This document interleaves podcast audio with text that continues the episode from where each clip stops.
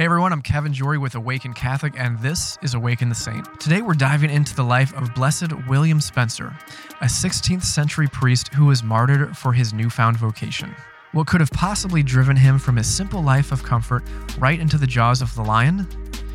His newly discovered zeal for the Holy Spirit and truth that he found in the Catholic Church. We're going to set the scene for a brief moment on the world that Blessed William was born into. It was in the year 1534 that King Henry VIII officially cut off ties with Rome when he was refused a papal annulment for his wife Catherine of Aragon. King Edward VI escalated the English Reformation throughout the 40s and 50s, with the official breaching through the Act of Supremacy in 1558. Within a matter of years, all power of authority was transferred from the clergy back to the monarchy, meaning that you either would follow the decrees of the king and queen or you would suffer the consequences. It was around this time that Queen Elizabeth I was declaring the Church of England to be the new Reformed and Catholic Church. Those opposed had no place on the side of heaven. Born and raised in an Anglican household of York around the year 1555, William set off to study at the Trinity College in Oxford. During his time in school, he felt something was missing in the truth of the church he had been raised in. William then became aware of the Catholic teachings and knew that he had found what he had been searching for. He eventually left Oxford behind and joined the Catholic Church in 1582.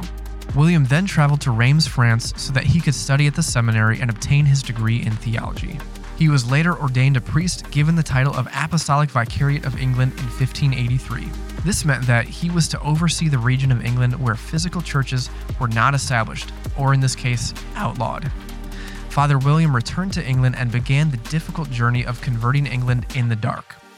He even had the joy of converting his own family to the church.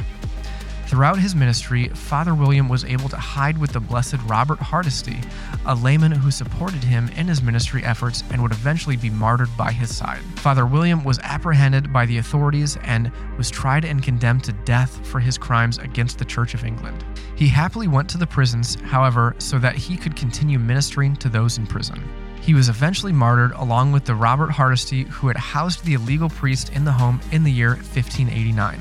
Father William was said to have received his sentence and death with undaunted courage, knowing he had done good for the kingdom of God.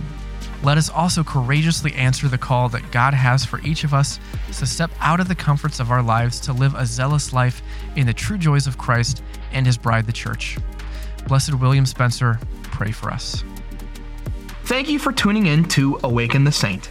Awaken the Saint is a three minute daily show that unpacks the lives of the saints with practical messages for everyday life.